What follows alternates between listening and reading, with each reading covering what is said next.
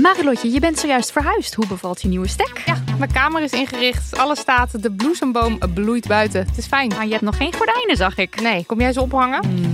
Maar het ding is dus, desondanks alles slaap ik als een koningin dankzij mijn matras van Emma Sleep. Een prinses zonder ert ben jij. Al leg je een ert onder mijn matras, ik denk niet dat ik er last van heb, want het is een hemelsding. En dan heb ik ook nog mijn Emma Diamond Pillow. Jouw slaapkamer is een slaapparadijs. Wil jij dat nou ook? Ga naar emma-sleep.nl en daar vind je moederdag sale met kortingen die oplopen tot wel 50%. En met de code DAMNMONEY aan elkaar eh, komt daar nog eens 10% extra korting bovenop. Van het koude Nova Zembla naar het warme Suriname en van Rembrandt naar Judith Leister. Ik ben Hubert Totan en in de podcast In het Rijksmuseum praat ik met specialisten over de verhalen achter mijn favoriete kunstwerken. Nieuwsgierig? Beluister nu de nieuwe afleveringen. Dag en hallo en hoi honingballies. Je luistert naar Damn Honey.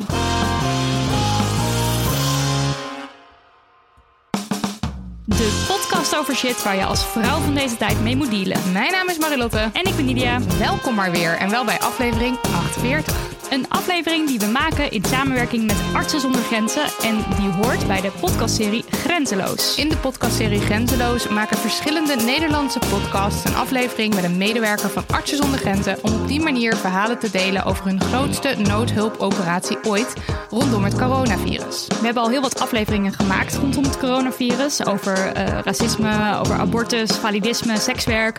Maar we hebben het daarin vooral gehad over hoe het virus op verschillende manieren mensen treft in Nederland. Terwijl we toch echt te maken hebben met een wereldwijde pandemie. Het treft vrijwel elk land, maar in sommige landen waar al sprake was van onrust, conflicten en of ziektes, maakt het de situatie complexer. We praten er vandaag over met Ton Berg. Ze werkt al zo'n 25 jaar voor Artsen zonder Grenzen. Niet als arts, maar als manager. Als head of mission is ze verantwoordelijk voor het reilen en zeilen van een missie en zorgt ze ervoor dat de medische mensen hun werk kunnen doen. Voorheen ging ze een jaar lang op missie, zoals dat gebruikelijk is bij Artsen zonder Grenzen. Ze heeft onder andere gewerkt in Libië, Myanmar, Haiti en Afghanistan. Sinds ze de pensioensgerechtigde leeftijd heeft bereikt, valt ze in waar nodig. Want ze voelt er niets voor om thuis te zitten en niets te doen. Liever is ze in het veld om nuttig te zijn. Zo is ze net terug uit Congo, waar ze half maart heen ging om de oostelijke provincie Zuid-Kivu voor te helpen bereiden op de komst van het coronavirus. Welkom Ton. Dank je. Ja, ik las dat jij ergens halverwege de jaren negentig als manager in het bedrijfsleven werkte. Dat je toen dacht van ik ga even één jaar voor Artsen zonder Grenzen. En here we are.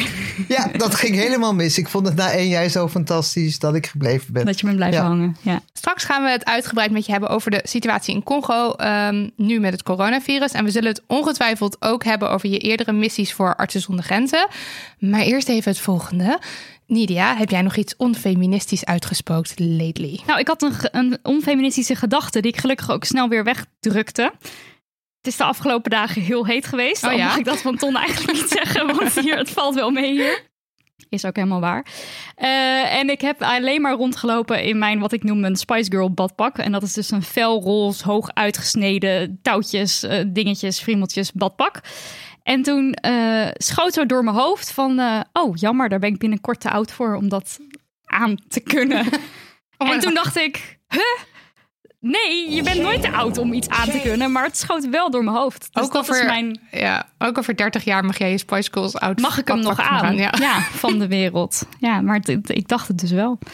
Marilot. Ik fiets, ehm, of fietste eigenlijk al weken rond met eh, zachte banden, zachte fietsbanden. En nou kan je denken, wat is daar nou weer voor onfeministisch aan? Maar de reden ervoor was een tikkeltje onfeministisch. Namelijk dat ehm, mijn fiets heeft zo'n raar ventiel... waarvan ik meestal niet zo goed snap eh, hoe het werkt en hoe ik hem moet oppompen. En eh, ik heb nu wel door dat ik hem kan oppompen met zo'n zo'n slang uit de muur bij de, bij de fietswinkel hier in Een de buurt. gewone fietspomp doet het niet op jouw fiets. nee, of tenminste, ik krijg het niet. Ik doe, nee, weet niet. Nou, dit is mijn manier om Om mijn maar gewoon een vrouwtje.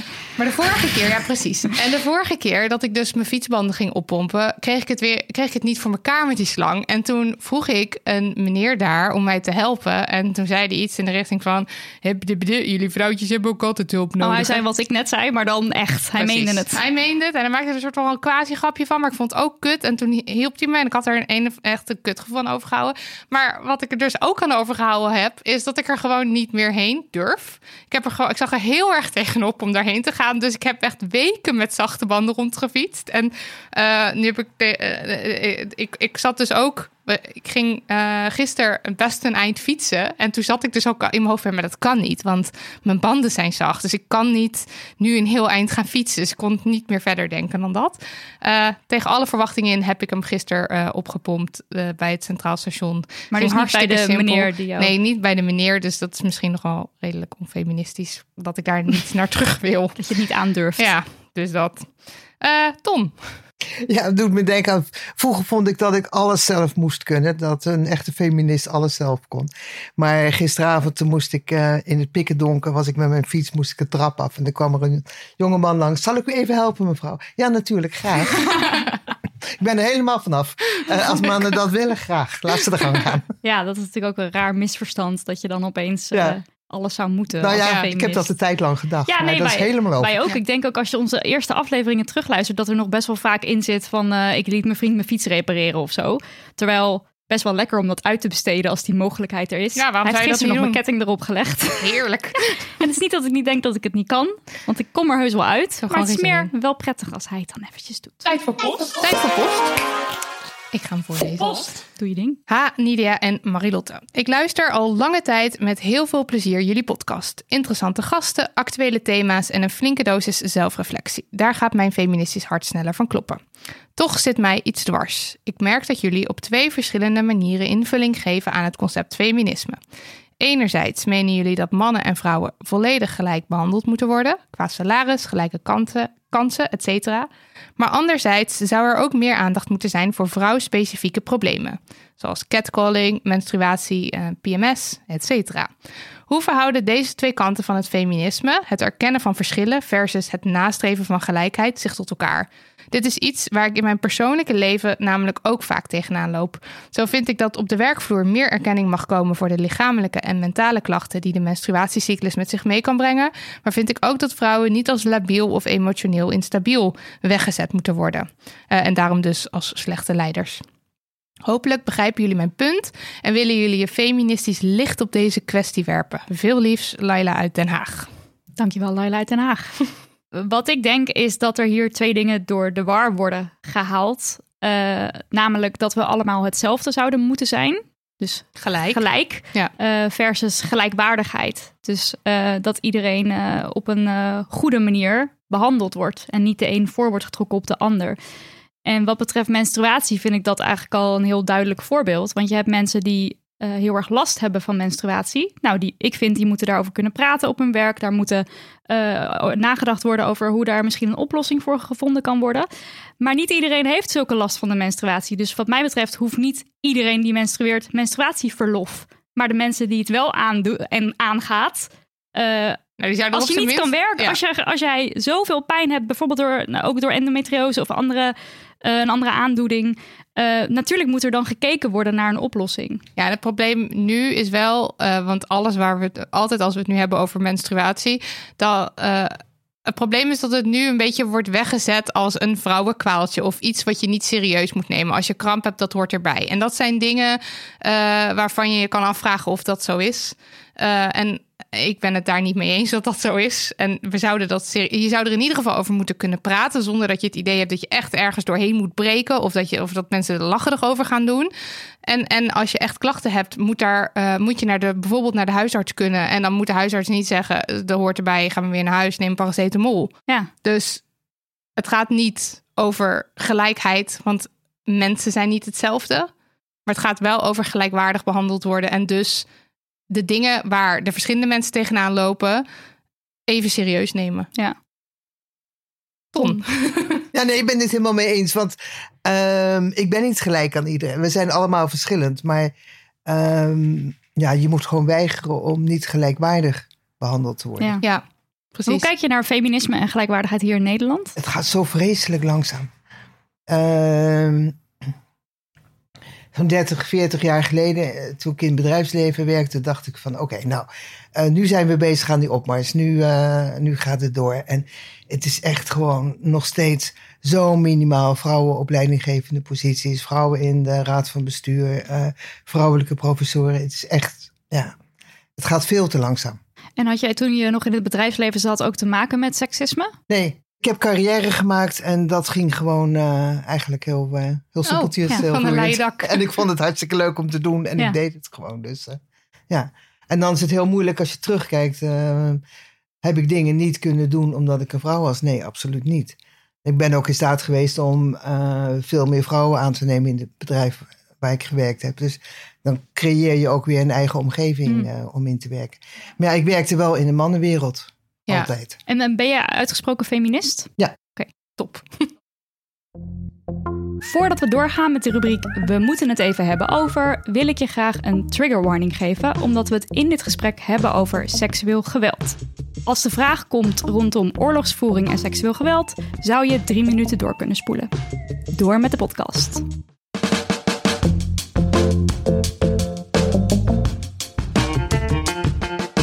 We moeten het even hebben over de impact van het coronavirus op plekken waar conflicten en ziektes zijn. Op die plekken stond de medische hulp überhaupt al onder druk, maar het coronavirus maakt de situatie complexer. We maken deze aflevering in samenwerking met Artsen zonder Grenzen in de podcastserie Grenzeloos. Artsen zonder Grenzen is een medische hulporganisatie die in actie komt waar de nood het hoogst is. Op kritieke momenten springen zij in. Zie het als een soort ambulance. Momenteel worden er wereldwijd honderdduizenden levens bedreigd van kwetsbare mensen door het coronavirus en dus ondersteunt Artsen zonder Grenzen de zorg. Dicht bij huis, zoals hier in Nederland en in bijvoorbeeld onze buurlanden, maar ook in de rest van de wereld, van Brazilië en Kenia tot Japan, Bangladesh en de VS. Het aantal besmettingen neemt in sommige landen gelukkig af, maar ondertussen bereikt het virus weer andere plekken waar medische zorg niet vanzelfsprekend is. Denk aan conflictgebieden, vluchtelingenkampen of plekken waar ziekten als malaria al een uitdaging zijn. Ton werkt sinds midden jaren 90 in gebieden waar conflicten heersen. Ze is net een paar weken terug uit de Democratische Republiek Congo in Centraal-Afrika. Het land kampt al met mazelen en ebola en er spelen gewelddadige conflicten. Ton was er de afgelopen maanden om te helpen voorbereiden op de komst van het coronavirus. Ze leidde de missie van Artsen zonder Grenzen in de oostelijke provincie Zuid-Kivu. Ton, je reist al jaren naar uh, crisissituaties toe, naar bepaalde plekken waar het helemaal mis is. Um, ten opzichte van die eerdere crisis die je gezien hebt, hoe zie je deze uh, corona-situatie? nou, ik denk dat het voor ons als Artsen zonder Grenzen uh, ook een nieuw soort crisis is. Want ik was uh, ook kort geleden in de Congo toen we een mazelenepidemie hadden. Maar toen was er alleen een mazelenepidemie in Congo. Dus dan kunnen we dat goed organiseren. De spullen invliegen, de mensen invliegen en alles organiseren. Maar nu gebeurt het overal in alle landen waar we werken. Allemaal tegelijkertijd. Dus we lopen allemaal tegen dezelfde problemen aan. Hebben allemaal dezelfde soort mensen en spullen nodig. En het was hier al moeilijk om voldoende mondkapjes en beschermende middelen te krijgen. En stel je daarvoor dat we in alle 27 landen dat ook nodig hebben. Dat was echt gewoon ja, een extra crisis op de crisis, denk ja. ik. En de prijzen die zijn ook hoger Ongelooflijk, ja. ja. Uh, en onderdeel van, uh, van het werk is dus bijvoorbeeld spullen de juiste, de juiste kant op uh, brengen, informatie verstrekken. Want ik kan me voorstellen, we hadden net een rijtje met landen, dat het in het ene land heel anders is dan in het andere land wat je, wat je brengt. Uh, zoals bijvoorbeeld de kennisoverdracht. Um, in Nederland was dat geloof ik een van de grote dingen die ze hier uh, hielpen. In Nederland uh, hebben we vooral geholpen met de psychosociale zorg voor de gezondheidswerkers zelf. Oh ja, zie, zie je. Ja. Dus dat is weer een hele andere aanpak hele dan andere, dat je in andere ja. landen misschien ja. bijdraagt. Ja. ja, maar omdat we dus weten dat als onze mensen in crisis werken, dan moeten de staf ook support krijgen. Ja. Uh, dus dat is een expertise die bij Artsen zonder Grenzen zit. En die hebben we toen gedeeld hier in Nederland. Dus zo is het toegespitst op de ja. spe specifieke ja. situatie. Hoe zie je het effect van het coronavirus op hoe het er dan al voor stond? Dus nou, bijvoorbeeld die middelen die zijn een stuk duurder om er te krijgen. Uh, je zei net al van als er ergens mazelen is, dan kunnen we ons daarop richten. Maar nu heb je dan ook opeens corona. Nou, het, het grote verschil is mazelen is dan in één land voor ja. Zonder Grenzen. Dus dan uh, kan je alles vrij eenvoudig organiseren en regelen. Maar nu zitten we ineens met heel veel landen waar uh, we niet heen kunnen vliegen, waar we niet in kunnen, waar we niet uit kunnen. Uh, waar we spullen moeilijk in krijgen. En waar we ja, allemaal extra complicaties. En dan niet in één land, maar in alle landen tegelijkertijd. Ja, want normaal is het. Uh, normaal zit je niet ook in zoveel landen als waar je nu zit. Nee, of... we zitten altijd. Artsen zonder Grenzen zit in al die landen. Maar nu moeten ze in al die landen ineens allemaal hetzelfde doen. Ja, ja, ja. Voor corona zorgen. Ja. Dus uh, al die specifiek. Dat is aan één kant makkelijk, want alle kennis wordt gelijk gedeeld met alle landen. Uh, maar het maakt het complexer, omdat we nu ineens de middelen moeten verdelen over al die landen en prioriteiten moeten stellen van wat gaat waarheen en hoe organiseren we dat. En ook veel moeilijker om nu uh, mensen uh, binnen te krijgen die moeten helpen met de opzetten van de organisatie. Ik ben midden maart naar Congo gevlogen en ik zat in een vliegtuig van Amsterdam naar Kigali met nog twintig mensen in zo'n grote Boeing. Hmm. Net een paar dagen voordat het hele luchtruim daar gewoon dichtging. En er is drie maanden uh, niemand in of uitgekund. Uh, Congo was afgesloten van de buitenwereld. Dus dat maakt het complexer. Maar aan de andere kant zijn we zo gewend om in complexe uh, situaties te werken. Dat ja, dan is het meer van: oké jongens, we staan ervoor, doen. En wat is dan, want dan zit je in het vliegtuig naar Congo. Wat is dan het doel als er zo'n missie door Artsen zonder Grenzen wordt opgestart daar? Waar werk je dan naartoe? We, we, zitten al in Congo, al heel lang. Het is een conflictgebied. Uh, Oost-Congo is al 25 jaar een conflictgebied.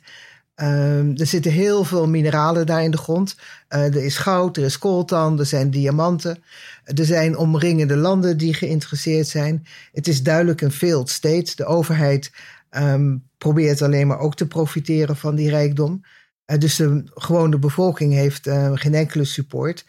Um, is heel vaak op de vlucht voor militia's of voor het leger.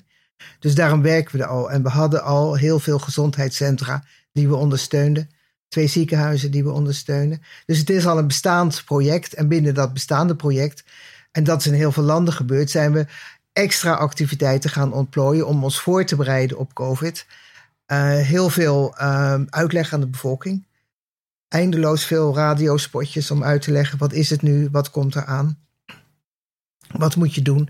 Hoe bereid je je voor? Maar ook uh, daadwerkelijke voorbereiding van ons. We hebben uh, naast bestaande ziekenhuizen extra ruimte gecreëerd om COVID-patiënten op te kunnen vangen.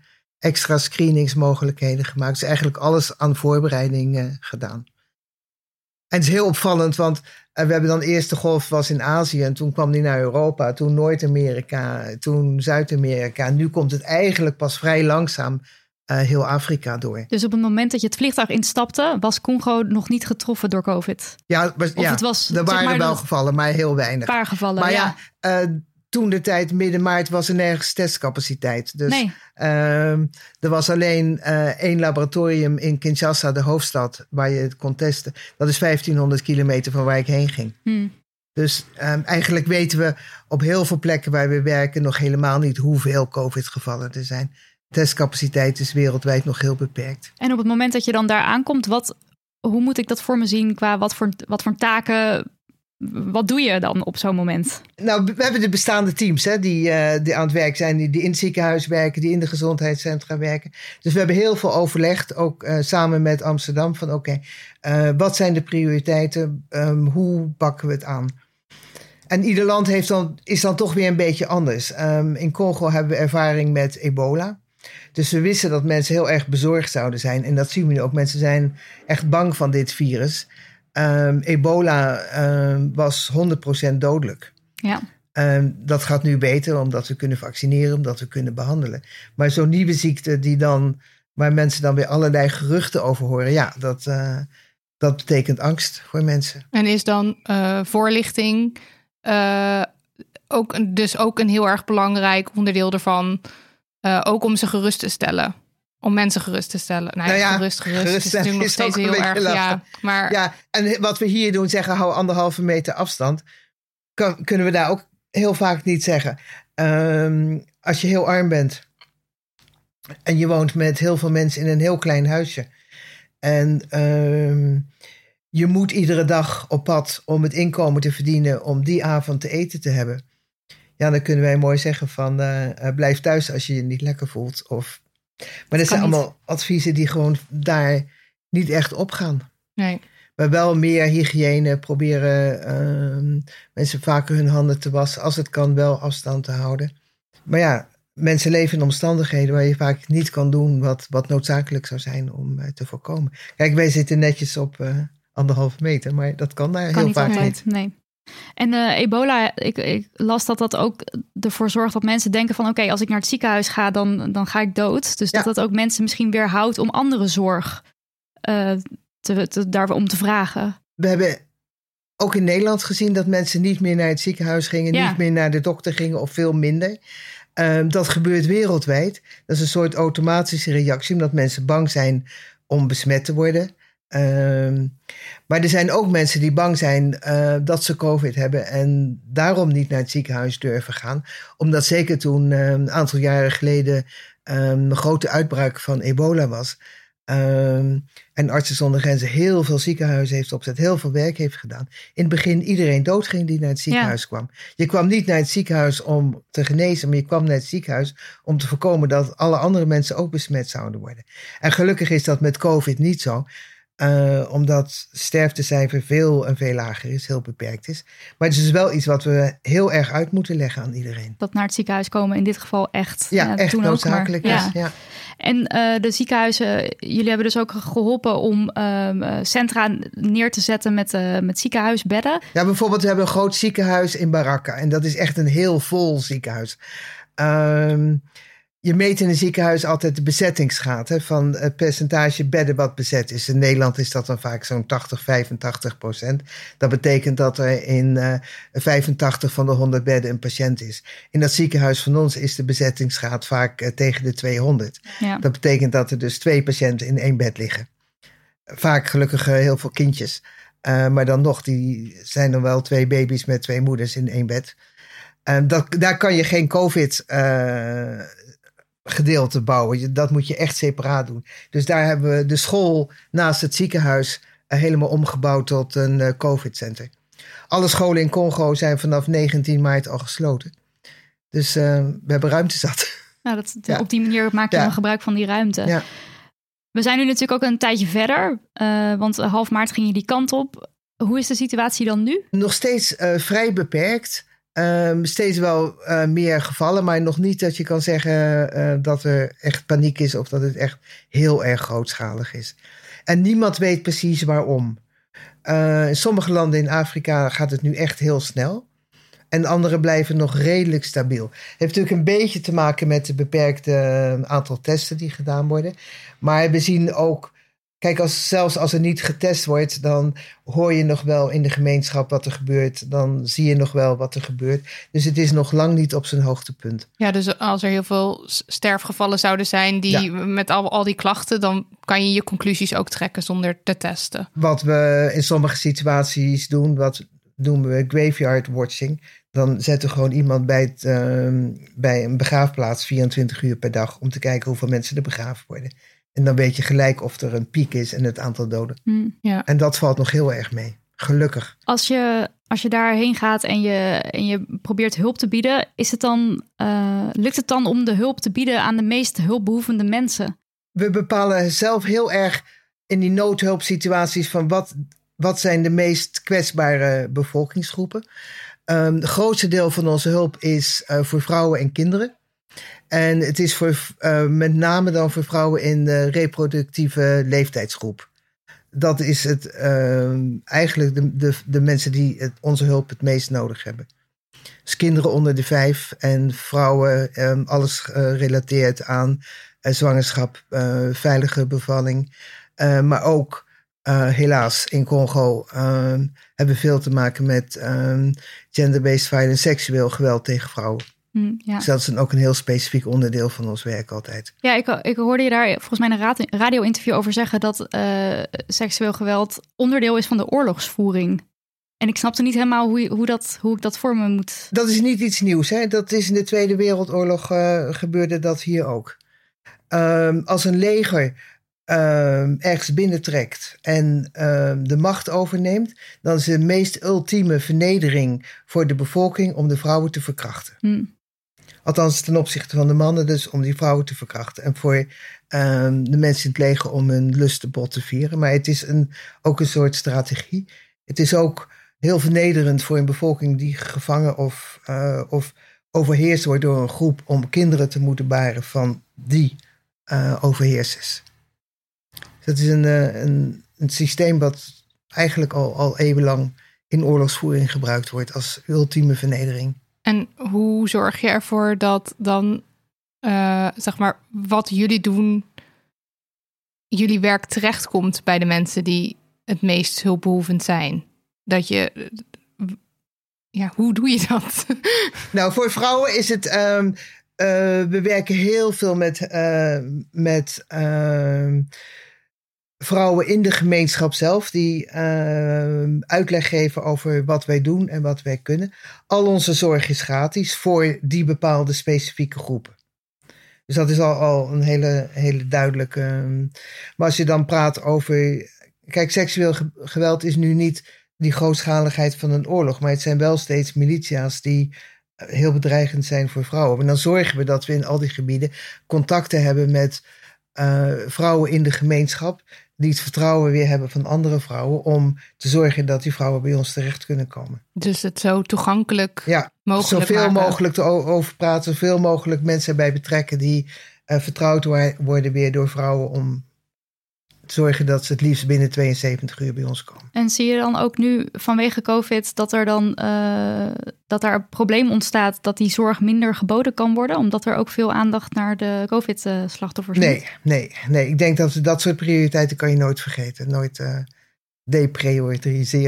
Dus er is genoeg nee. capaciteit om, ja. om dat allebei nog uh, in stand te houden. Ja, dat is denk ik het fantastische van die teams bij Artsen zonder Grenzen. We, ik moet ik ben nooit bezig om te zorgen dat mensen uh, schieten ze op, uh, werk is wat meer. Maar ik ben altijd alleen maar bezig om te zeggen, zou je niet eens een keer een vrije dag nemen? dus er wordt gewoon waanzinnig hard gewerkt. En mensen staan er zo voor dat het moet gebeuren. Dus hoe dan ook gebeurt het. Ja. Hoe ga je om met de tweestrijd om te willen helpen aan de ene kant, maar ook niet de witte redder te willen uithangen? Ja, en, um, ik heb nooit echt ontwikkelingshulp willen doen. Want ik ik zou niet weten wat, wat mijn rol of de rol van de westerse wereld dan moet zijn. En daarom werk ik graag voor Artsen zonder Grenzen. Wij doen noodhulp. Wij doen hulp in die ge gebieden waar tijdelijk, en soms best wel is dat tijdelijk best lang, uh, de mensen zelf of een overheid niet in staat is of niet wil uh, de service verlenen die per se noodzakelijk is. Dus wij doen eigenlijk heel basale levensreddende activiteiten. Ja, dat is die ambulance die net al even... Ja, uh, ja zo moet je het zien. Dus uh, de mazelenepidemie. Um, we hebben vorig jaar 250.000 kinderen behandeld voor malaria. Nou, dan hoef ik echt niet te denken, ben ik nou de witte redder of niet? Ja, uh, dit moet gewoon gebeuren. Ja. En als er geen capaciteit is uh, in het land, dan doen wij het gewoon. Ja. Want ik moet er niet aan denken hoeveel van die kinderen dood zouden gaan als ze geen medicatie hadden gekregen. En ben je wel eens zelf uh, misschien vroeger in de fout gegaan dat je dacht van, oh, nu sta ik toch iets uit te leggen aan iemand die, die zelf prima weet wat er, wat er moet gebeuren? Of... Ja, vast. Als wij een vaccinatiecampagne doen uh, met artsen, vergis je niet, hè. Uh, we hebben honderden mensen in dienst in Congo. En het is maar een heel klein groepje van die, uh, tussen aanhalingstekens witte, die tegenwoordig ook alle kleuren van de regenboog hebben bij ons. Uh, mijn collega's, experts. We hebben dus experts en staf van het land zelf. Ja. 90% of meer zijn mensen uit het land zelf. En de andere zijn dan de experts. Maar die komen, uh, in mijn geval kwamen ze uit, was het Cameroen, Centraal-Afrikaanse Republiek, Filipijnen. Uh, Brazilië, Nederland, Canada. Dus het is ook al een heel gemêleerd gezelschap. Maar we zijn wel, denk ik wel heel erg bewust van wat voor rol spelen wij als hulpverleningsorganisatie in zo'n conflictsetting. Maken wij de situatie erger? En er zijn echt mensen die zich heel erg mee bezighouden. Brengen wij geen schade toe um, in een oorlogseconomie, omdat wij salarissen be uh, betalen? Um, hoe werkt dat? Uh, kiezen we voor de juiste mensen. En voor specifieke programma's voor vrouwen, voor support. Ja, dat moet ontwikkeld worden en wordt ontwikkeld in samenwerking met de mensen waar het over gaat. Maar als het gaat over pure medische protocollen, dan is het de MSF-standaard die we gebruiken. Die je gewoon aanhoudt, ja. Ja, dat is ja. dan heel simpel. Ja. Dus met die, um, in, het, in het geval van bijvoorbeeld dat seksueel geweld, wat we net noemden, projecten daaromheen, daar werk je met de vrouwen samen die daar ja. zelf ook mee te maken hebben. En anders dan zeg je, dit is nu hoe het moet gebeuren. En dan, is het, dan heb je het meer over een, bijvoorbeeld een vaccinatieprogramma. Dus. Ja, Ik weet nog toen ik in Zuid-Soedan zat in een heel groot eh, kamp met 120.000 mensen, waar ook vrij veel uh, seksueel geweld was. En uh, bij de kliniek hadden we van die A4'tjes met een gele bloem. En die vrouw hoefde alleen maar naar die bloem te wijzen. En dan werden mm. ze doorverwezen naar een andere afdeling. Ze hoefden niks te zeggen ja. als ze binnenkwamen. Dat soort dingen leer je dan van die vrouwen. Van ja, we kunnen moeilijk binnenkomen en zeggen van... wat er aan de hand is. Wat er aan de hand is. Dus ze hoefde alleen maar te wijzen naar die bloem. En dan werden ze gelijk doorverwezen. Dus dat soort dingen leer je van de vrouwen zelf. Dat hebben wij niet uh, bedacht. Maar dat komt doordat je samenwerkt met mensen. Wat ik ook las, is dat je dat onderdeel van je werk ook uh, onderhandelen is. En onderhandelen met uh, de overheid of met de rebellen. Nou, dat klinkt voor iemand die hier in Amsterdam in een appartementje een podcast zit te maken als een soort. Ja, om eigenlijk niet te bevatten van hoe, hoe werkt dat dan? Hoe doe je dat dan? Hoe werkt dat dan? Ik vind dat, hoe werkt dat dan? Ja, en waarover moet er dan onderhandeld worden? Tell me all about um, it. Was even een slokje ijs. Even een slokje Want het is nog steeds heet. ja, ik vind dat dus fantastisch. Ik, ik uh, leef helemaal op als ik uh, weer een of andere moeilijke iemand moet onderhandelen. Um, wij zijn te gast ergens. En wij moeten toestemming hebben om te kunnen werken. En zelfs als je toestemming hebt van een um, centrale overheid, wil nog niet zeggen dat een rebellenleider die de macht heeft in een bepaald gebied um, jou zomaar toelaat. En wij moeten ook bescherming hebben.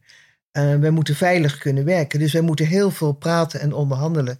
Uh, niet alleen met de minister van Gezondheidszorg, maar ook uh, met um, lokale militia's. met iedereen die eigenlijk moet garanderen dat wij veilig uh, kunnen werken. Je vraagt om die garantie van wij komen hier? Wij uitleggen wat we doen, waarom we er zijn, waarom zij verantwoordelijk zijn voor onze veiligheid. Eigenlijk speel je het terug van, kijk, als jij uh, zegt dat jij dit gebied in de handen hebt, dat betekent dat jij verantwoordelijk bent voor de gezondheid van die bevolking. Wij kunnen daarbij helpen, maar dan zorg jij dat wij veilig zijn. En moet ik dan voor me zien dat, dat, uh, dat je daar best hard in moet gaan in zo'n onderhandeling? Of is er, is daar meteen van, oh, dat is heel fijn wat jullie komen doen? Want Kijk, in principe klinkt uh, voor, het Voor de jongens met geweren is het feit dat wij die vrouwen en kinderen helpen vaak niet zo heel erg uh, interessant. Dus, staat niet op hun prioriteitenlijst. Staat niet op hun nee. prioriteitenlijst. Dus daar is nog wel eens wat overleg en uitleg uh, bij nodig. En dan, en dan moet je ze dus overtuigen eigenlijk ja. dat ze die verantwoordelijkheid ja. hebben. In ieder geval dat ze ons ons gang laten gaan. En dat ze zorgen dat wij niet aangevallen worden. Ja, je kan het niet zo algemeen zeggen. Het is heel specifiek. situatie, ja. Je kijkt wat, wat speelt er. Uh, uh, wie zou een gevaar kunnen zijn voor onze veiligheid of voor onze teams. Uh, hoe doe je dat? Ja, dat is per, per, per uh, situatie, gebiedje, per, per situatie verschillend. Anders. En uh, officieel doe ik natuurlijk die onderhandelingen omdat ik eindverantwoordelijk ben. Maar Ja. ik doe dat samen met uh, Congolese of Jemenitische of Syrische collega's waar ik dan ook ben. Want ja. zij zijn natuurlijk wel degene die die context exact begrijpen, ik niet. En wordt er dan nog wel eens raar opgekeken dat je een vrouw bent? Want je noemde net jongens, dus dan, sta je voor, dan ben je vooral met mannen in de onderhandeling. Ja, nou ja, als westerse, westerse, vrouw, westerse witte ben je sowieso al vreemd. En dat je dan ook nog vrouw bent. Dat kan ik, er ook nog wel bij. Kan er nog wel bij. Ja. denk. Tenminste, dat gevoel heb ik heel Ja. vaak. Um, in de Arabische wereld maakt het het alleen maar makkelijker. Om een uh, vrouw te zijn uh, die wat ouder is. Want daar hoor je respect voor te hebben. Hm. Dus dan Dus, werkt het in je ja. voordeel. En als in mijn jaren in het bedrijfsleven trok ik me er ook nooit wat van aan. Dus ja, Ja, dat is natuurlijk ook je, jouw ervaring er maar mee. Ja, in het eh, bedrijfsleven is natuurlijk heel goed eh, toepasbaar nu. In Ja. dit soort onderhandelsituaties. Ja, ja. En, dan neem je eh, mee. Want ik las dus wel in, in, in veel interviews wordt jouw vrouw zijn wel vaak aangehaald als een eh, deze vrouw onderhandelt met rebellen. Vind je dat vervelend? Nou ja, af en toe denk ik wel van... Kan me ja, voorstellen. Oei, eh, eh, Het is wat het is. Doe gewoon mijn Ja. werk, hallo. Het is mijn werk, ja. Ja. Ik ben blij dat ik een vrouw ben, maar dat maakt niet uit dat ik beter of slechter onderhandel, denk ik. Nee. Nee. Maar dat het dus elke keer weer op, opgehaald wordt, dat, eh, Dan zeg ik even lucht en dat. ja, zoals nu. Ja. Eventjes een warme, een warme zucht. We hadden ook een vraag van de luisteraar rondom het onderhandelen. En ze vroeg eh, wat jou helpt om de communicatie goed te houden tussen de partijen. Dus op het moment dat het misschien wat, eh, ja, dat er wat spanning is, Ja, dat is. Is misschien Ik, ook weer ik ben wel eens een paar keer heel boos geworden. Mhm. Eh, en normaal gesproken probeer je dat altijd te vermijden. En een paar keer dacht ik van, nu ga ik er gewoon keihard in en zeg ik van, dit is belachelijk, dit pik ik niet. Ja, en soms valt het goed en soms niet. En als kan- het niet goed valt, waar moet ik Ja, dan aan denken? dat- Rennen. De volgende dag terug en proberen op ja. een andere manier. Ja, Ja, want het is Ehm. eh, zo'n onderhandeling, dat is, ja, dat is zo belangrijk. Want als die onderhandeling misloopt, dan kunnen jullie eigenlijk de missie niet voortzetten. Er zijn wel gespannen situaties geweest. Ehm, ik herinner me in Ethiopië dat eh, de minister van Gezondheidszorg zei: Als je nog één keer je mond open doet, dan zijn jullie het land uit. Hmm. Dan denk je van: "Mhm, mhm, ja, eh, maar ik moet toch wat zeggen. Eh, Dus en dan dat zeg je ook maar wel wat. En dan hou je heel even je mond dicht en dan probeer je toch weer. Het in Soudaan ook gehad in de Darfur-crisis. En toen zijn inderdaad alle hulpverleningsorganisaties eruit gezet. Hmm. Maar dat betekent niet dat je je mond moet houden over wat je ziet. Eh Artsen zonder Grenzen spreekt zich uit over wat ze zien en over wat wij meemaken. En als daar dingen gebeuren die absoluut onacceptabel zijn, dan houden we onze mond niet dicht. En dat kan ook niet. Nee. Dan praten we daarover. En dat is eh, natuurlijk vaak niet op prijs gesteld. Maar ja, En aan wat voor dingen moet ik dan denken dat je. Want in principe is het statement van Arts zonder Grenzen: wij helpen iedereen, toch? Van het, is, het maakt ons niet uit aan welke kant. Of ik weet niet of ik het nu goed uitleg, maar jullie zijn er voor de mensen. wij zijn er voor de mensen. Ja. Eh, maar we zijn er niet alleen om eindeloos dat pleister weer te plakken. Hm. Eh, als we zien dat mensen eh, geen toegang krijgen tot eh, deugdelijke gezondheidszorg. Als een overheid die zegt dat ze vaccinatiecampagnes doen, dat niet goed doet.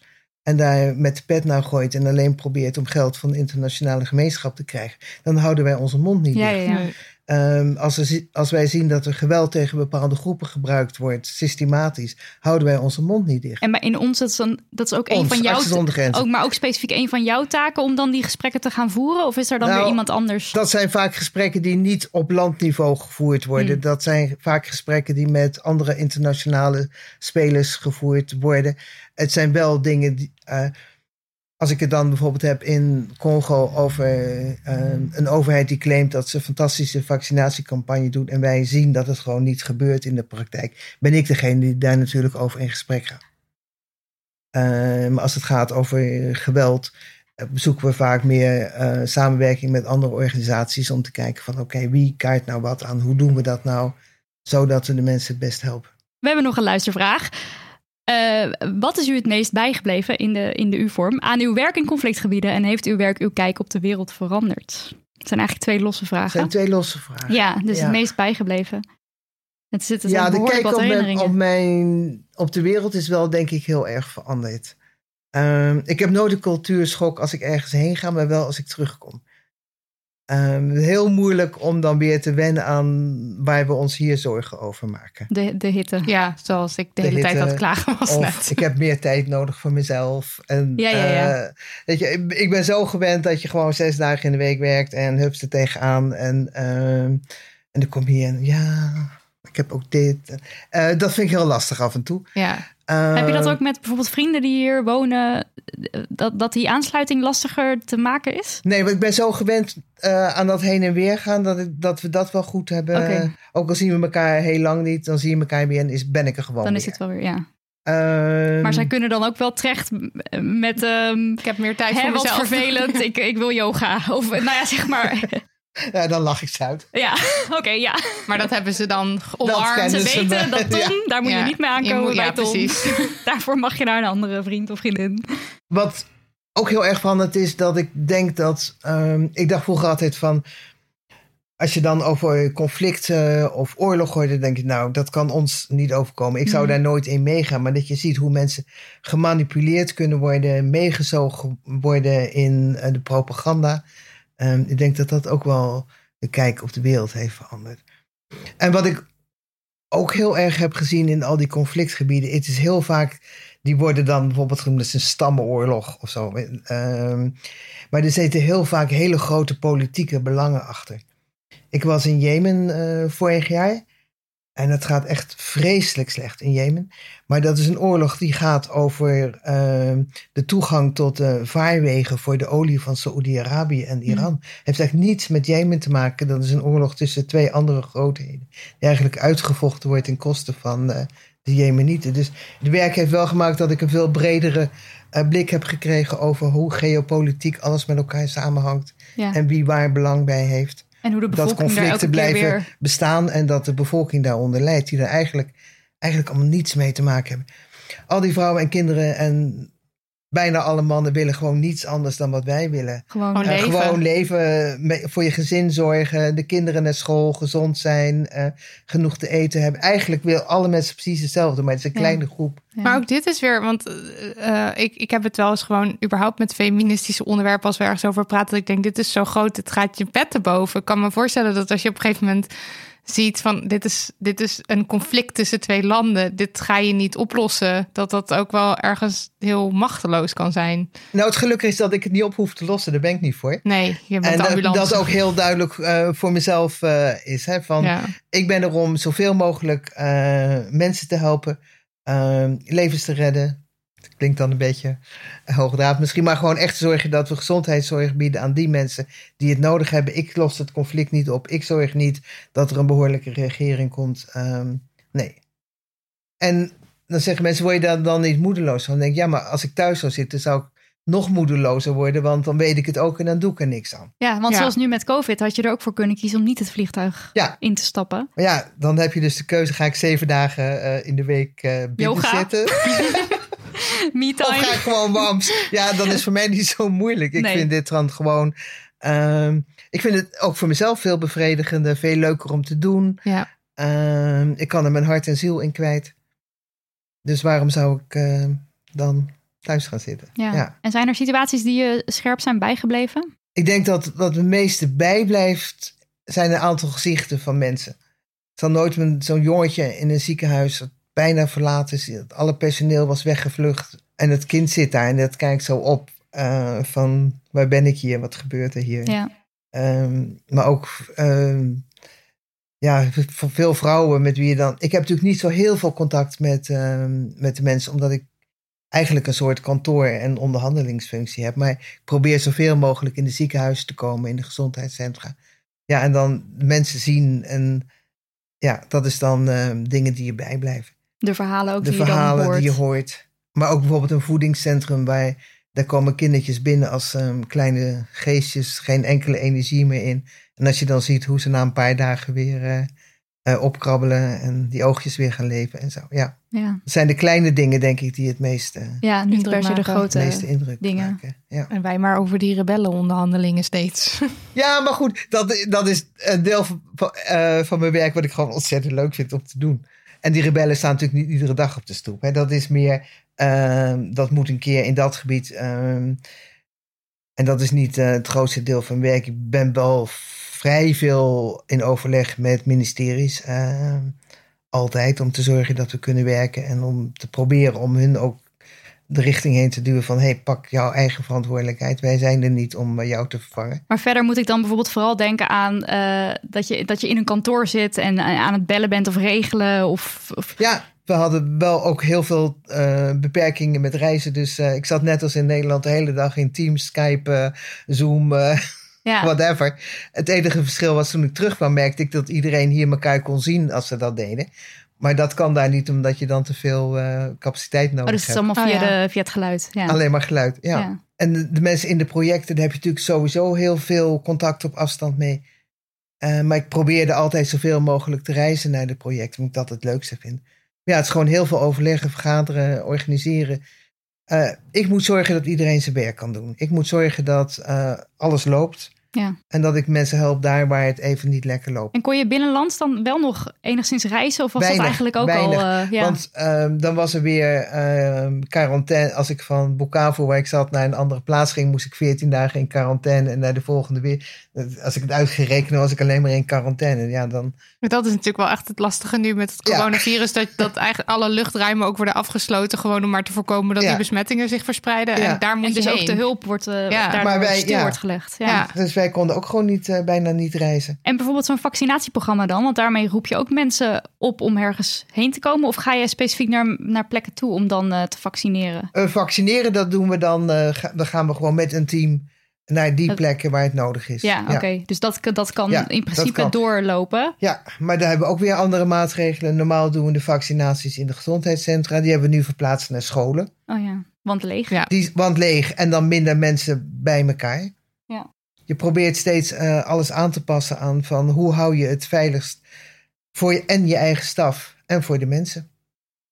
We hebben bijvoorbeeld voor eh, patiënten met HIV-AIDS, eh, die normaal gesproken één keer in de maand kwamen voor hun medicatie, hebben we nu allemaal drie maanden medicatie gegeven.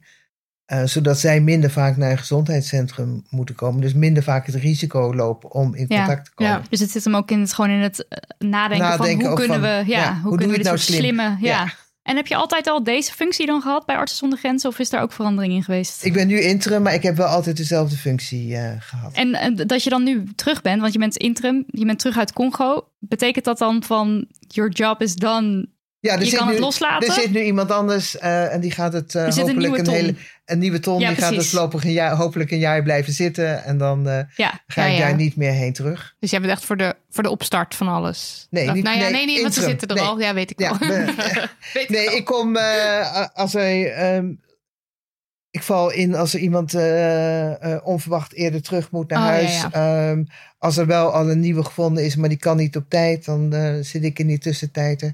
Of er zijn een aantal specifieke dingen waar ze vragen van, kan jij daar nu zo'n paar maanden wat gaan doen? Dan word je Ja. opgetrommeld. Ook opgetrommeld. dus dat betekent nu dat je eigenlijk eventjes Niets. helemaal niks hebt. Helemaal niets, ja. En wat Heerlijk. doe je dan? Yoga. Nou, dit was best een zware. Ik ben even, uit, eh, even lekker uitgerust. Maar wat maakt het dan zwaar? werken in een onveilig gebied waarvan je weet dat ehm, er een pandemie aan zit te komen die we niet zo goed eh, begrijpen nog. Want we, we weten niet welke mensen nou het meest kwetsbaar zijn. Dus die onrust over iets wat je niet weet hoe het gaat hoe, het, zijn. hoe, je, hoe je het gaat doen. In ja. vergelijking en dan met andere- Toch alle, ja.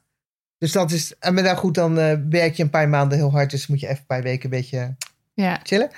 En eh, ja, ik ga nu gewoon lekker vakantie houden. En wat, eh, hoe vier je vakantie? Nou ja, ik zou eigenlijk morgen met naar, eh, beginnen aan de treinreis van Moskou naar Vladivostok. Maar dat gaat niet door maar die natuurlijk. gaat niet door. Nee. Nee. dus het wordt nu heerlijk eh, een beetje strand eh, Een thuisvakantie. en thuisvakantie. Heerlijk, ja. En een volgende missie, dat zie je dan vanzelf alweer. eh Ik denk tegen de tijd dat het hier weer koud en donker begint te worden, dat ik op de stoep sta van hoe, hoe is er nog wat? mag ik, kan ik nog iets doen? Ja. Ja.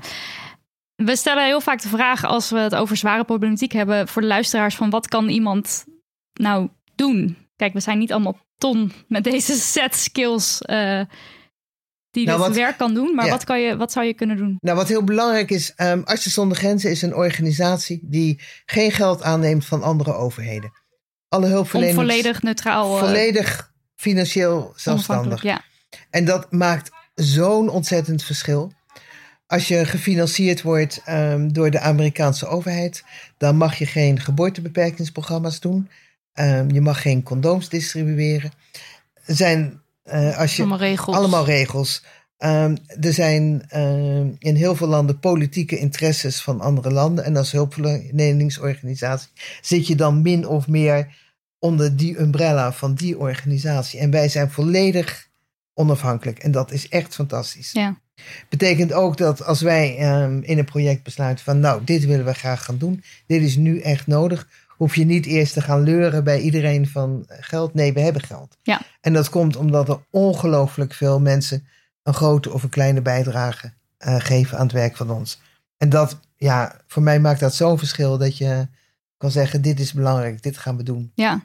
Dus eigenlijk kan, kunnen wij werken eh, omdat er honderdduizenden mensen in Nederland zijn die eh, een financiële bijdrage geven. Oftewel, Ja, oftewel, geef geld. Ja, Dat is en- bijna altijd dat wel is bijna iets wat je kan doen. ja. Ja. En eh, denk er ook eens over na. Als je, ja, er zijn, het is fantastisch werk. Ja. Als je medisch geschoold bent en je wil dit een jaar doen, maar ook mensen met andere specifieke kennis als eh, logisticus of ehm, eh, financieel iemand of zo. Ja, Kun je ook aansluiten. Ja, Ja. ja. als je wordt. fantastisch Ja, werk. je kunt eh, in ieder geval kunnen mensen doneren als ze willen. Ehm, Ja, dat kan via deze zeggen- podcastserie. Dus dat is Ja. specifiek, specifiek eh grenzeloos.show. Dus dat is een website, daar kan je doneren. En dan zorg je ervoor dus dat medewerkers zoals Ton... dat ik Kunnen ja, we- kan, ja. ik weer ja, weg. Ja. ja, precies. En eh, eh, extra mooi is dat er een eh, sponsor is die eh, alle bedragen die binnenkomen eh, verdubbelt. die ja. alle bedragen verdubbelt. Dus eh, als je een euro geeft, geef je eigenlijk 2 euro. Oh wauw, Ja, dat wist ik nog niet. Dat is extra Leuk. leuk. dat is zo. Dus grenzeloos.show.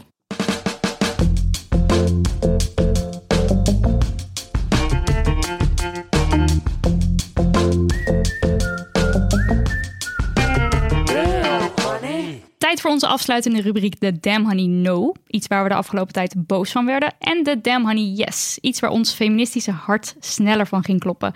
Marilotte, jij mocht uh, een no een no zoeken. met ons delen. Ja. Nou, die no uh, was vrij aanwezig uh, op social media deze week. Uh, ik ga het toch weer even hebben over het coronavirus in Nederland. Of eigenlijk de manier waarop er gesproken wordt over de kwetsbare groep eigenlijk. Voor, over de, de, kwetsbare groep die dus het meest getroffen wordt door het coronavirus. want we werden door Tamar Doorduin, de host van Ziekte Podcast, gewezen op een zoveelste opiniestuk dit weekend in een krant. Het stond in Trouw en daarin werd de heel erg niet-neutrale vraag gesteld... Willen we de zwakkeren blijven beschermen totdat er een vaccin voorhanden is? Of zijn we bereid om te accepteren dat zwakkere oudere mensen eerder overlijden? En die vraag stellen is heel erg niet oké, want het is gesteld vanuit een able-bodied bril, vanuit uh, mensen zonder beperking die dan uh, en, en die jong en ja, jong zijn uh, en die dan de vraag gaan stellen of we bereid zijn om onze vrijheden op te offeren. Dus het is heel naar. Um, Tamer zegt daarover. Uh, in dit stuk wordt basically geopperd dat we eens moeten nadenken of het niet veel fijner is om zieke, gehandicapten en oudere mensen dood te laten gaan, zodat andere mensen de anderhalve meter los kunnen laten. Um, wat ik er vooral ook kut aan vind, is dat het niet alleen in zo'n opiniestuk staat, maar ook gewoon wel een beetje de tendens is nu in gesprekken, denk ik. Uh, ook op social media zie je het wel, dat die vraag gesteld wordt of, de, of, of een opmerking wordt gemaakt van nou gelukkig worden alleen uh, de oudere mensen of mensen met onderliggend lijden of zo ja, dit getroffen. was ook een quote, toch? Uit een... Uh... Ja, weet ik niet. Ja, ik, ik volgens weet mij gewoon... het gelukkig. Dus het gelukkig, Gelukkig. treft het alleen... Tamer die had nog een paar eerdere stukken, had ze quote uit. Dus dan, ze zegt dan... Eerder was het al een geluk dat het virus vooral zieke en gehandicapten en oudere mensen oogste. Ja, dat, Dat ja, is echt die zo quote. naar. Ja. En, En- degene die dat schrijft, die blijft ook maar zeggen van... ja, maar met oogsten, dat is gewoon een term. En dat is... Dat is niet gewoon Nee. een term, dat is echt maar heel, los, heel los naar. daarvan, er staat nog steeds gelukkig in Ja. die zin. Wat natuurlijk ook al, waar Tamar ook uh, er, uh, woede Ja. over heeft uitgesproken. Dat is waarom ik dit nu zo scherp heb. Ja, en, uh, en, uh, en Marianne Zwagerman die dan uh, die het de term doorhoud uh, introduceerde. En ook gewoon weer een, uh, een twee pagina groot interview afgelopen weekend Ja. in volgens mij Volkskrant. Van heb ik mensen aan het uh, denken. Nou, sorry hoor. Uh, Nou, en, oh, heel naar. En um, even uh, uh, hartstikke kut. Ik vind het gewoon überhaupt heel, heel naar hoe er gepraat wordt over, over een groep mensen. Alsof ze disposable zijn. En Ja. dat zegt Tamer zelf ook. Wat ik dan wel weer uh, een goed iets vind, is dat sinds een paar dagen de hashtag, uh, hashtag geen doorhoud uh, viral gaat op social media. En die hashtag geeft een gezicht aan de groep waar nu dus best wel met veel minachting eigenlijk over gepraat wordt. Het is een, goede actie, want die groep is niet per se zichtbaar. Je ziet ze niet in de media. Uh, je ziet ze vaak ook niet in de wereld om je heen.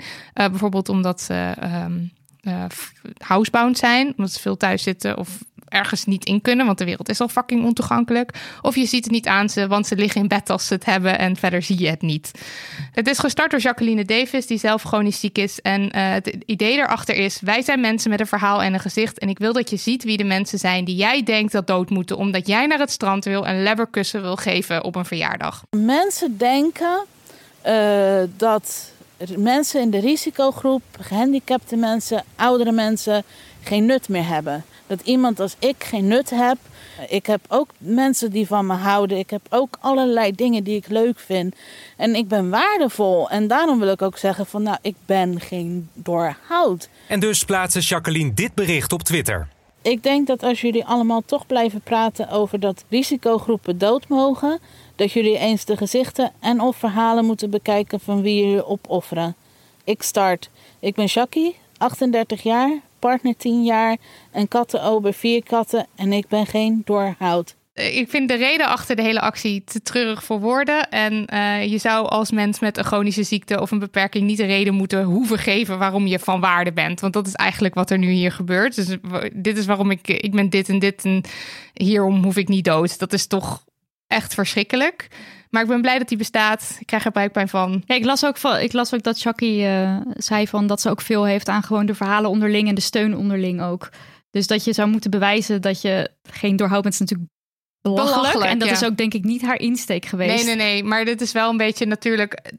het is niet de insteek, maar het is wel het gevoel wat je Ja. erbij krijgt. Ja, en is dat vooral vind het gezicht geven pijnlijk. natuurlijk. Ja. Ja, maar ik vind het ook, want ik kan er ook wel, ik, ik zag er een, een aantal langskomen op Twitter en dan ben ik toch ook wel, het is ook wel zo'n saamhorigheid ding waar, waar ik dan wel weer blij van werd. Ja. Maar eh, dat hele doorhoud en oh, ik, buikpijn. Ja. De yes. Ik heb iets, eh, iets korts en luchtigs om dit toch wel iets wat zware aflevering mee af te sluiten. Want het gaat bij mij over voetbal, over sport. Eh, want ik las dat de NOS de Eredivisie Vrouwen dit seizoen ook gaat uitzenden. eh, live. En dan wel een kleine kanttekening, want dat was dus de headline. Maar toen bleek dat ze soms dat gaan uitzenden. dus we zijn er nog niet helemaal. Maar goed, het gaat de goede kant op. En eh, ik vind het leuk om te zien, want... eh, er wordt gewoon heel veel ook eh, gesproken over vrouwen, of steeds meer gesproken over vrouwenvoetbal. En dit is denk ik een mooi teken van: oké, we gaan het nu ook live uitzenden. En eh, een ander voetbalnieuwtje, wat ik ook las, was dat er een primeur is in het amateurvoetbal. Dat er voor het eerst een vrouw meespeelt in het eerste mannenteam bij VV Vooruit. Voor, ja, ik kan niet uitspreken. Dat is, het is eh, Fries, voor vooruit, denk ik. Eh, en dat gaat om een, eh, een vrouw die al, al vanaf heel jongs af aan meespeelt daar. En nu dus doorgaat naar het eerste. Dat is Ellen Fokkema. En ik heb ook een klein fragmentje voor jullie. De KNVB start komend seizoen een pilot met voetbalvereniging VV Vooruit uit het Friese plaatsje Meenaam om vrouwen mee te laten doen in de A-categorie bij de mannen. De 19-jarige Ellen Fokkema is de eerste vrouw die dispensatie krijgt. Ik speel sinds mijn eh, vijfde al bij deze club en altijd al bij de jongens. En eh, ik heb altijd al voor mijn ge- plezier gevoetbald. Dus daarom wil ik eigenlijk ook hier wel blijven om met mijn vrienden te kunnen voetballen. In de loop der jaren heeft ze zich stevast bewezen als een, een, een dragende kracht van eh, de hoogste selectieteams. Jarenlang staande kunnen houden bij, het eerste, bij de eerste klasse en in de hoofdklasse. Dit doet ze met name door haar handelingssnelheid en haar spelinzicht. Fysiek ja, is, het, is het soms iets minder dan bij de mannen natuurlijk. Dat, dat is een bekend gegeven. Vrouwenvoetbal werd in 1971 door de KNVB erkend. Het gemengd voetbal werd in 1986 geïntroduceerd en in 2020 is Ellen Fokkema de eerste vrouw die gaat meespelen bij de A-categorie mannen. Ja, het wordt natuurlijk wel moeilijker omdat het allemaal eerste elftallen zijn. Maar eh, ja, we zien het wel en ik probeer het. En als het niet wil, dan wil het niet. En dan zie ik volgend jaar wel weer wat ik doe. Ja, en dan doet ze, zegt ze in dat interview, maar als het niet lukt, dan ga ik wel weer terug. En dan denk ik van, kom op meid. Het gaat je lukken. Het gaat je lukken. ja. Maar waarom dan altijd weer denken dat het misschien niet gaat? Ja, ja toch die, eh, die- dat Ja. eh, zekerheidje ja. inbouwen. Van, Even- eh, Tuurlijk gaat het. Ja. Onzin. Maar ik, er was iemand op onze Slack, dat is een soort forum wat we hebben, die zei van hoe raar eigenlijk dat we eh, dat die man-vrouw verdeling er is. Dus, dus zij zei van oké, ik snap het wel dat op het moment dat je met een groep te maken heeft die bijvoorbeeld eh, nou, minder spierkracht, vrouwen, dat je die met elkaar tegen elkaar laat strijden. Maar waarom moet er in het beste team? Waarom mogen alleen mensen met penissen in het beste team? En toen had ik zoiets van ja, inderdaad. Dus ik snap wel dat als je met een groep mensen te maken hebt, hebt die ehm, misschien niet zo goed zijn, om welke reden dan ook, dat die een soort van restricties hebben. Van goed, Ja. we spelen hier maar ik alleen. denk dat het nu leuk gaat worden met voetbal, want die jonge meiden die zitten allemaal in gemengde teams. Ja, die beginnen Dus- allemaal met dus gemengde teams. Maar dan, wel. dan ja, maar nu dus- kan het wel doorgroeien. ja, dus dat ik. het nu langzaam dat er verandering in gaat komen. Ja, dat, Maar hoop dat ik. dat hoop ik dan. Want ik vind dat toen zij dat schreef, dacht ik, ja, Ja. waarom is dat eigenlijk? Ik Ja. snap het niet. Want dan kan je toch gewoon De iedereen beste zijn toch gewoon de beste? Ja. Maakt dan toch niet uit wie of, eh, wie of wat. Helaas, je hebt een vulva. Ja, heel raar. Dit was aflevering 48. Ton, bedankt. Eh, en dank aan Artsen zonder Grenzen voor het koppelen van Ton aan ons en voor het mogelijk maken van deze aflevering. Dank aan de Fabulous Three. Daniel van de Poppen voor de edits. Lucas de Gier voor de tunes. En Lisbeth Smit voor de website. Wil je Artsen zonder Grenzen en daarmee dus het werk van mensen zoals Ton steunen? Ga naar grenzeloos.show en doe een donatie. En als je nu doneert, is er dus een sponsor die het bedrag verdubbelt. En lief luisteraar, wat fijn dat je weer luisterde. Heb je een verhaal, een vraag of iets anders leuks? Of soms natuurlijk, mail naar info.damhoney.nl. Of doe het niet. Zelf weten. Dag ballies. Billy's en andersoortige types. Joejoe. Doei.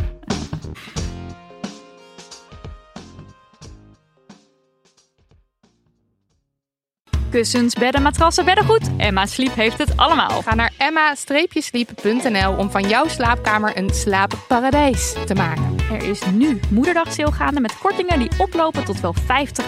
Gebruik de code DAMHONEY voor nog eens 10% korting daarbovenop.